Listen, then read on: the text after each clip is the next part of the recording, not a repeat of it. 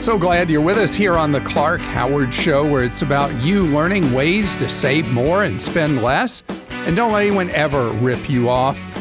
Coming up later, we're going to have Clark Stinks. So I want to tell you a story. We had a burglar alarm that was aging out, and the the equipment was too old for the modern era and it wasn't really compatible with the new things I wanted to have, which was integration of cameras and uh, various things that will be able to be added modularly to new burglar alarms. So I got a quote on getting a modernized burglar alarm. And you know, I won't sign a contract. So the equipment quote comes in at $2,700. And then the monthly monitoring, because I wanted wireless and backup and all this stuff, was going to be $25 a month, 300 bucks a year. So that's 3000 just in the first year. And then 300 each year after that. And I was like, this is crazy. Here I am touting these self-install alarm systems.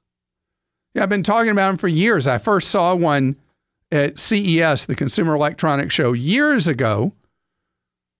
And I've had producer Joel on the air talk about how he bought a self install and has moved it twice over the years. He and his wife have moved to other dwellings.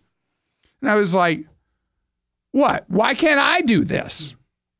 So I looked closely at three of the systems the Nest system, the Ring system, and SimpliSafe. And I looked at what the cost of the hardware was, the various pieces of hardware that came with it, how adaptable it was to add optional features, and then what the monthly monitoring was. And I ended up choosing the Ring system. Ring ended up at Costco costing me $179 when they had it on sale. And it came with a lot, enough door and window pieces and all that. Came with motion sensor, came with an alarm, uh, you know, the um, the noisemaker, and of course the keypad for 179 bucks. But that wasn't what sealed the deal for me. It was two other things.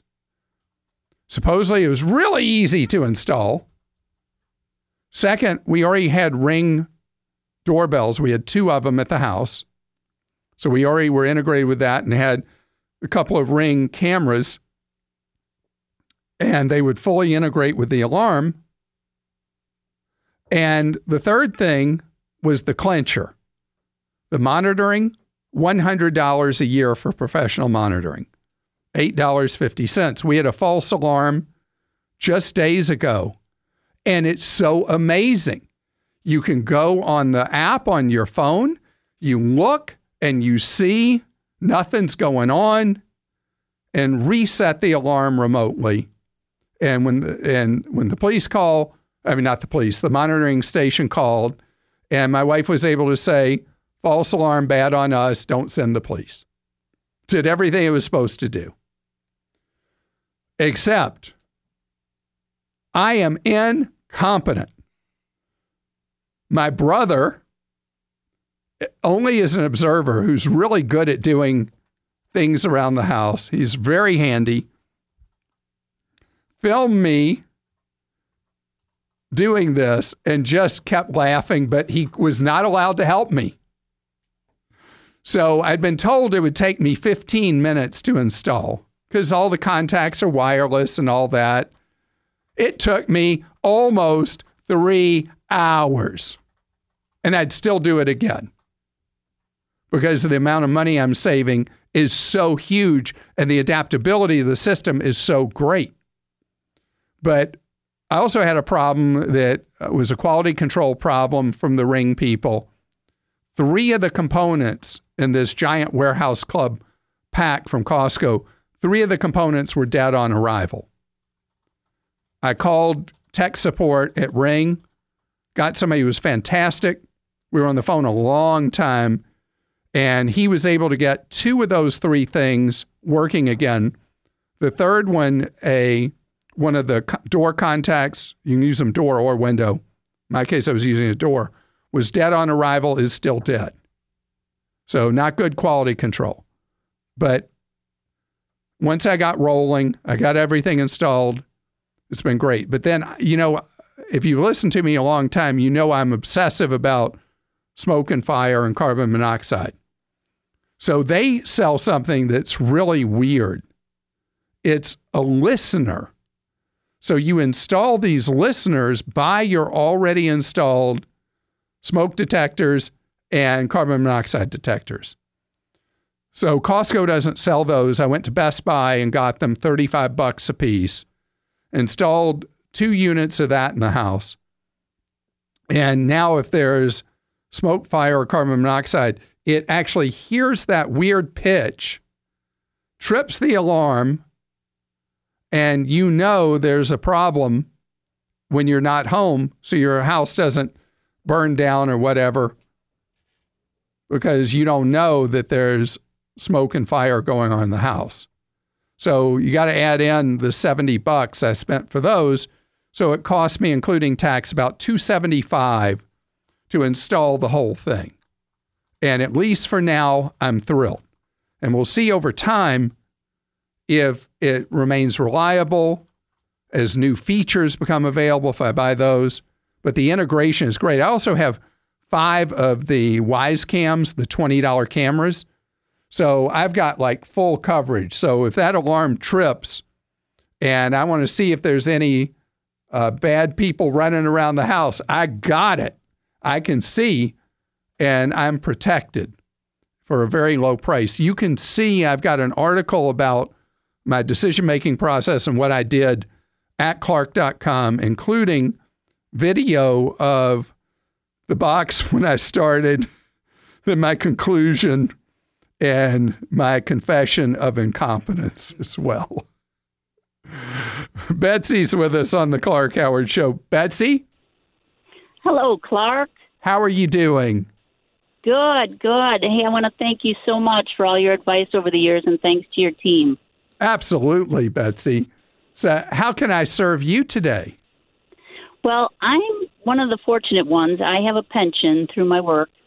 That's and I have great. a question. I know. I'm very fortunate. And I'm I'm just wondering about taking the single annuity versus the joint and providing some income for my husband if I pass first. Uh, the single annuity would provide us um, a twenty four hundred dollar um, increase per year. So, what's your advice on the single annuity versus the joint? And is there anything I should do in lieu if I do take the single annuity? Sure, that's a great question. So, you said you'd get a $2,400 larger annual payment. What is the total amount you would get in a single if you pay it just to yourself per year? I believe it's right around $40,000. Okay, so you're talking about a very small haircut to have. Is it life plus 50 if you include your husband? Right. He gets Correct. half of what you would get. Right. So this is this is all a gamble and it's an educated guess kind of mixed in. And in my case, I also have the good fortune of having a pension, and that's a fantastic pension you've got. And in my in my circumstance, I had the choice of me only or my wife at 50 or my wife at 100. So I took a big haircut to have my wife at 100 so that I would know that she was well taken care of for years. Women in her family live forever. Men in my family don't live so long. So odds are she's going to have a long time getting that. So then we talk about your situation. Um, how would your husband pay for his life if you did die before he did? Well, we do have a substantial 401k um, put together, so he would probably have that. Then he's got Social Security, of course. But the pension would be an addition. It would probably be, you know, a nice on top of the 401k. Sure, it would be fantastic.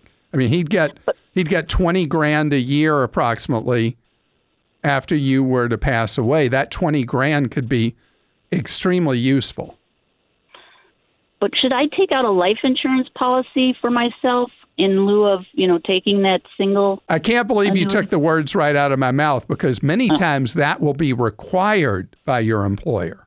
Oh, really? Or Okay. they'll require uh, your husband to sign a waiver saying, I give up any rights. But Yes, usually, what what people do is they do exactly that. If your health is really rock solid, you could buy a life insurance policy on yourself. You hope that you don't need to use it anytime Right. soon, but that then it would be the equivalent of replacing the value potentially of the of the pension payout. So and that's usually a universal life. It's you've no, heard, no, heard no, no, say- no universal life. Universal life is dangerous stuff. Okay. So you could buy a whole life policy if you wanted it to be what's referred to as permanent. But in order to make the numbers work, you'd probably find that you wanted to buy a level term insurance policy where the Level premiums would stay the same, let's say 20 years, and only cover that period of time. And see what it would cost you for a 20 year level term insurance policy versus just the possibility of taking the haircut of $2,400 a year. Okay. Well, thank you so much, Clark. I really appreciate it. Sure, I should tell you the amount that you would need would be roughly a quarter million in face value insurance to equate to the value of him getting 20 grand a year from Okay. the life from the pension. Very good. But there's no perfect answer here. Right. Right. It's a hard one. And his health matters too. Well, we're pretty. We're both in pretty good health, so it's a hard call. Right. But either are good things to do because you're protecting himself and you're protecting yourself and you have peace of mind that you're protecting him as well. Right. So, life insurance or just keep it simple. Take the reduction of 2400 a year and know that he has nice protection in the event that you do die first. Scott's with us on the Clark Howard show. Hello Scott, how you doing? I'm doing great. Good afternoon, Clark. So, Scott, you want to take a wonderful trip in the summer. Looking forward to it. Finally getting over to Scotland. And what month of the summer are you thinking of going?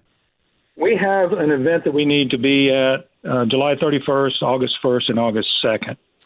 So I Do can go you have to the- go to Europe during the most expensive few weeks of the year? this time we do, yes. Oh, man. All right. So you're you're making me work hard here because you know you're violating two Clark rules. You pick the destination and you pick the date instead of letting the deal drive your trip. So I got to come up with ways to save you money, don't I? Well, yes, I have flexibility on the destination as far as you know, I could possibly fly into London or anywhere and travel up. So I've got some flexibility on that and whether I go in before or after that weekend. My oldest brother, who spent four years traveling the world with his wife, um, found that for them, when they were going to Scotland, going to Ireland saved them a lot of money. They flew to Ireland, and then paid like nothing, like uh, 20 euro to go from Dublin to Glasgow. Okay. Well, we're open to that. So that's a possibility is to do that. But the more important thing now for getting affordable travel to Scotland is where you leave from in the United States, not necessarily where you end up landing. Because Okay. the, the fares to Europe generally, and this has been especially true for Edinburgh and Glasgow, is that the fares out of New York City have been so much cheaper than most anywhere else in the United States. And with how cheap domestic fares are in the US, that really look closely at fares out of the New York metro area airports. Okay. And that do you know help. how to do the fare alerts on Google Flights? Uh, yes. So set up a fare alert from your hometown to your preferred airport in Scotland, and then also to Dublin, and even go as far as um, if you really want to do everything you can to get a good deal, check out of London, uh, maybe out of Birmingham, England, and or as they would say Birmingham, Birmingham, however they say it, and Manchester. Okay. And then out of New York, do all New York area airports on your Google search at google.com slash flights. And maybe because you're already inconveniencing yourself going from home to New York, maybe only check Glasgow and Edinburgh. And Google Flights will also give you predictive analysis of historical average fares and be able to let you know on a pricing chart if the fare is good or not right now. Oh, okay. That's great. So Google Flights would be a good tool to use. Is it typically better to buy at how far ahead of the trip is your experience? There's so Yeah, much get the disagreement about that, but I like buying European tickets about a month and a half out, which just upsets so many people. They can't imagine waiting that long. But really, if you let the historical markers on Google guide you, you'll know when it's cheap enough that you're not going to freak out if it gets cheaper later. So I think you should be just fine and have a great time. The marker fare you want to look for out of the Northeast for summertime is something in the fives round trip, under 600. It's great to have you here on the Clark Howard Show, where it's about your empowerment with knowledge so you can keep more of what you make. That's what we're about. That's what we do here on the Clark Howard Show. But, you know, there are times that you're listening, you go, huh? Did he really just say that? Referring to me. What was he thinking? Referring to me. Or he's just really stupid, also referring to me. So that's why we have clark.com slash clark stinks. It's where you can go post where you feel that I blew it, that I gave bad advice, bad guidance, missed the mark. And then once a week, producer Christa goes through your posts on Clark Stinks and shares her favorites with you right here on the show. I should have never encouraged you to speak. You must think I'm pretty stupid. You should be ashamed of yourself. Well, maybe I'm wrong. Maybe I'm wrong. Maybe you're right, pal.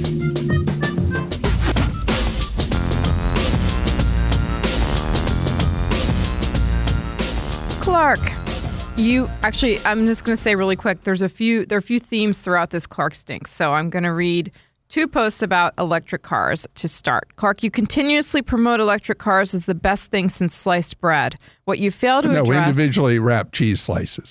Uh, what you fail to address is that gasoline-driven vehicles pay a tax on every gallon that's pumped to pay for the upkeep of the highways and bridges they travel on. Do the electric cars you hawk, such as those you own, drive on a cushion of air and cause no wear and tear? John. John, what a wonderful question. And in my state, I pay a punitive tax for driving an electric vehicle, which is set each year at three times what the tax is that a typical gasoline vehicle would pay for the miles driven and the state gas tax that would be collected. So uh, I live in a state that the legislature is extremely hostile to electric vehicles. And that's why not only am I paying for the roads, I'm paying three times my share. So there are other states that are giving a free ride to electric vehicles, and that's not right. There should be not a three times charge, but there should be a fee charged each year to make up for the lack of gas taxes that someone driving an electric vehicle is paying because we all have a responsibility to fix, maintain, and improve our road system. Dear Clark, I was shocked at the accolades you heaped upon the upcoming electric cars. You never mentioned the elephant in the room. Of all the types of batteries made, none of them last forever. All too soon, every single one will fail. How long will these car batteries last? What's the cost of replacing them? Get ready for the jolt of your life, Roger. Roger, thank you. Lots of volts causing jolts.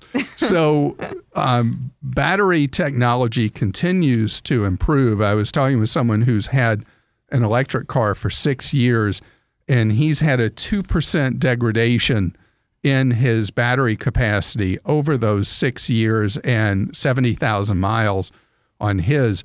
The early electric vehicles, particularly the Nissan Leafs, had a massive fail on their battery systems and created an enormous problem with what do you do with all these batteries? And then the cost of replacing was cost prohibitive. But the technology is moving pretty quickly. And we're getting to a point where the battery life will probably be measured in decades. And that's going to be quite a breakthrough. In addition the range of electric vehicles is getting higher and higher every year. And my vehicle goes 373 miles on a charge. I just love Clark so much that it's really hard for me to say the words Clark stinks. I often hear him tell listeners that want to build credit for their children instead of getting a card in their own name, they should add them as an authorized user. I did this myself and it has been working out very well for my college age son, and I also did not give him the card. Here's the Clark Stinks part. I think he needs to include the caveat that they should only do this if they themselves have good credit. I never really hear him mention that part, and I think it needs to be said. Jennifer. Jennifer. I've got another I, one on this topic. Yeah, but. I do stink if I don't emphasize that because lending your credit to someone else is only good if you have good credit.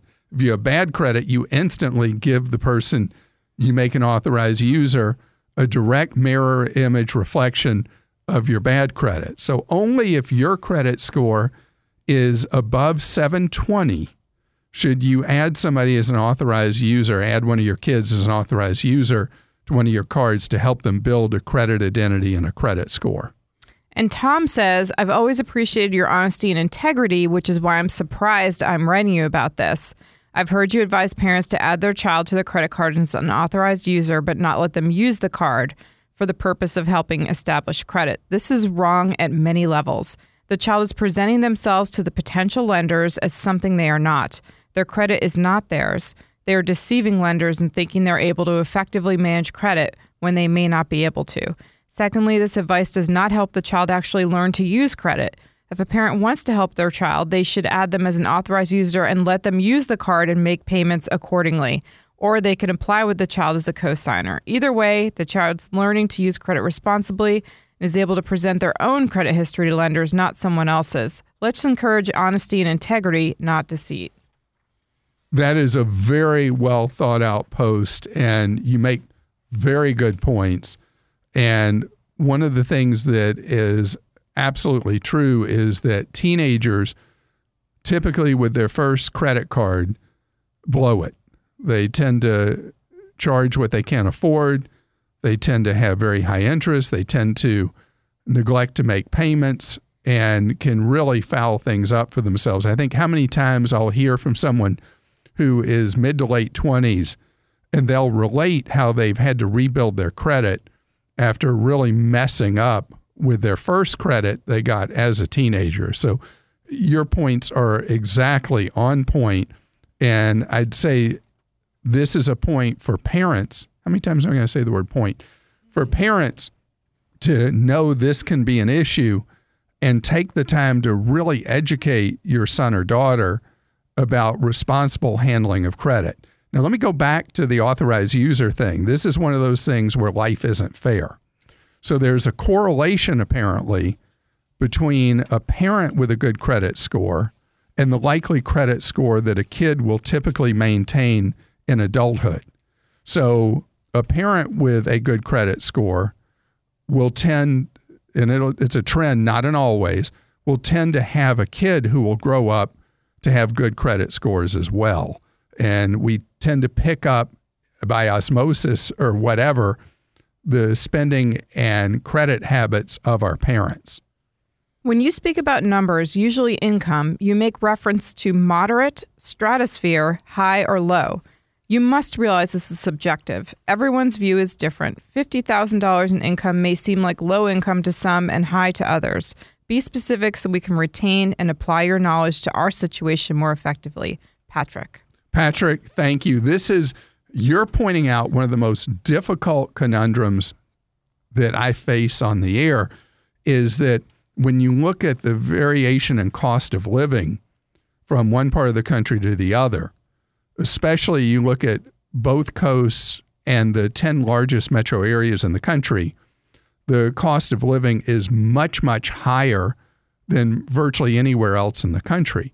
So, where an income might support a comfortable middle class life in a lot of zip codes, in others, you you can't even get by on that. So that one's a hard one, and I'll think through a way to communicate that more effectively when I do talk about ranges of incomes.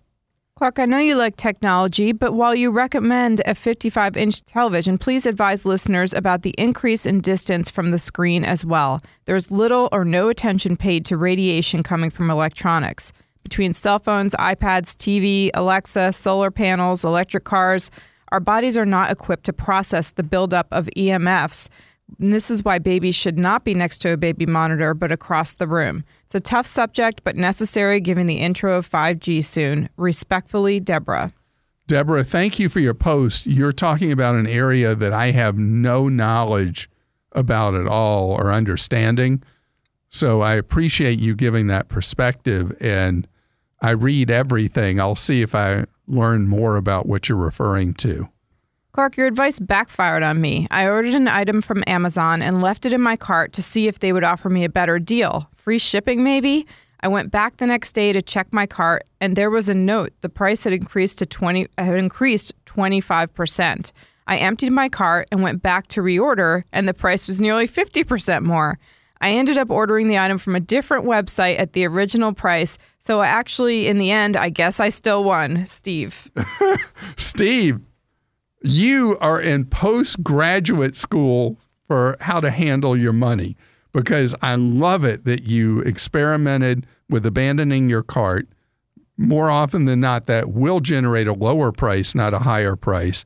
But when Amazon ran that price up on you, that you didn't just say, oh, well, I have to pay the Amazon price. You went and shopped the market and got the original price. So that actually says you're doing things just right. Sometimes it'll work out exactly as I said, abandoning the cart. And you gave an example where it did not, but you didn't give up and take the hit to your wallet. You still found out how to meet your price. Clark, I'm a builder, and I just listened to you tell a caller to stay away from new construction. I build good quality homes in good areas at a reasonable price. New developments are good for the economy of the specific town. Not every development goes belly up. Try to stay away from this topic. You're off track. David. David, thank you. And I'm not trying to hurt your uh, living or income or anything like that. Statistically, people get more value per square foot they pay a lower price per square foot buying a used home rather than a new home. So I say that to people, but overwhelmingly, people buy, um, especially first time home buyers, want to buy new homes. So I'm just trying to get people to think I'm not trying to hurt your ability to earn a living.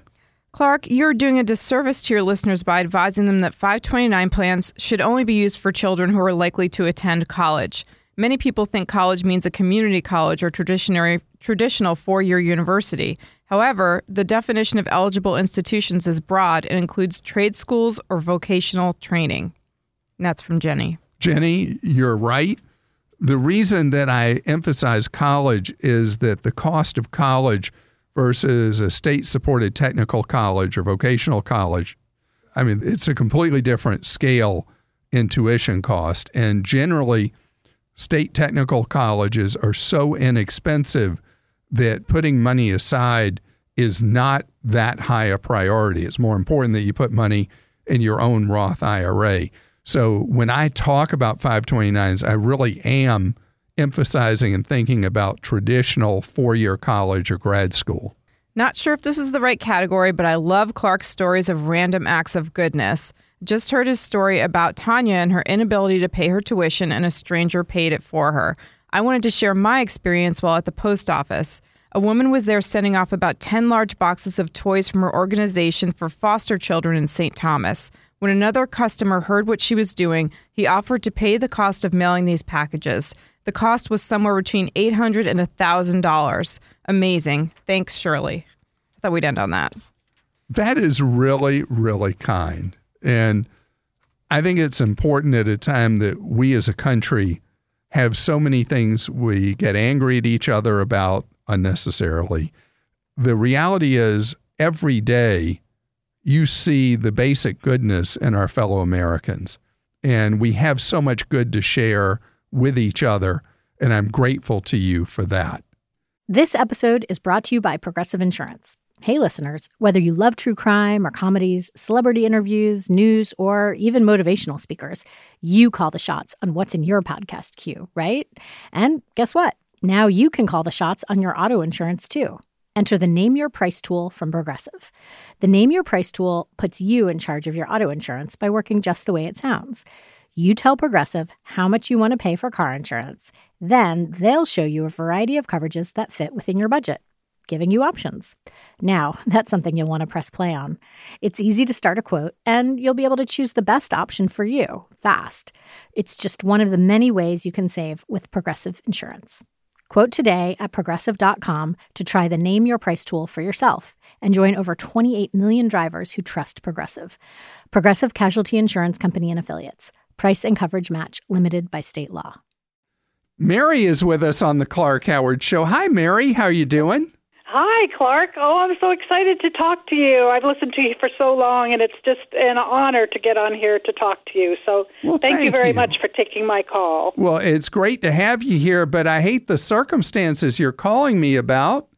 It's a conundrum here. I recently um, have a long term care policy that I've been paying into for about 14 years, so I have about $45,000, and I've never tapped it at all.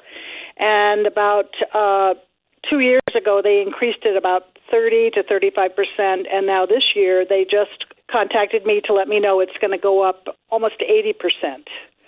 So um, I'm. They gave me some options, and I guess my question to you is, well, let me also say that I can pay this right now. I, you know, I don't have any help, any really specific health issues that are costing me a lot of money, thank God. So I can pay the extra money, but they do give you some options. I could keep the current coverage and pay the premium increase, or and I could, how much is the premium with the massive increase per year? Six thousand six hundred and seventy-eight dollars. And how much benefit does the current option offer you? The current option offers me the daily maximum benefit of two hundred ninety-seven dollars a day three years benefit period. I have an inflation compound 5% inflation protection, and then an elimination period of 90 days. Okay, I don't even need to hear the other options. If you can afford the $6,600 premium, mm-hmm. do it because the benefit for you is so gigantic. I mean, think about three years of payment, not even con- counting the inflation adjustment, if you needed long term care, I mean, we're talking huge money here right, that they would be paying you. The benefit they would pay you would be approximately three hundred twenty-five thousand against a right. premium of sixty-six hundred seventy-eight dollars.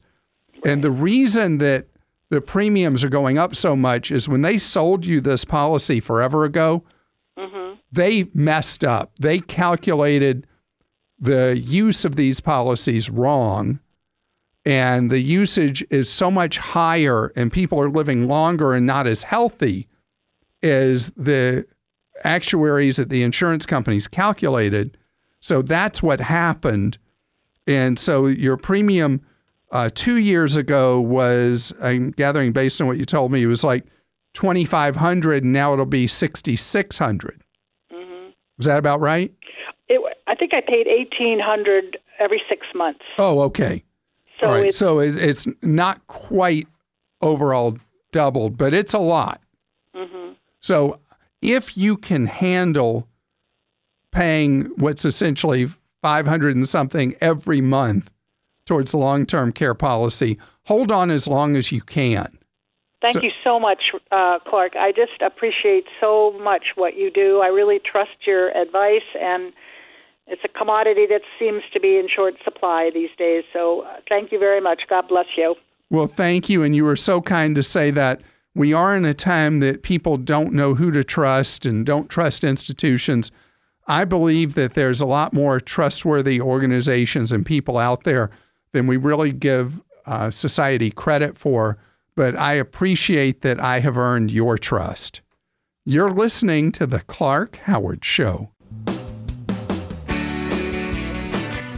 Thanks for joining us today. The Clark Howard Show is produced by Kim Drobes, Joel Larsgaard, Deborah Reese, and Jim Ayers. And remember, 24 hours a day, we're there to serve you at clark.com and clarkdeals.com.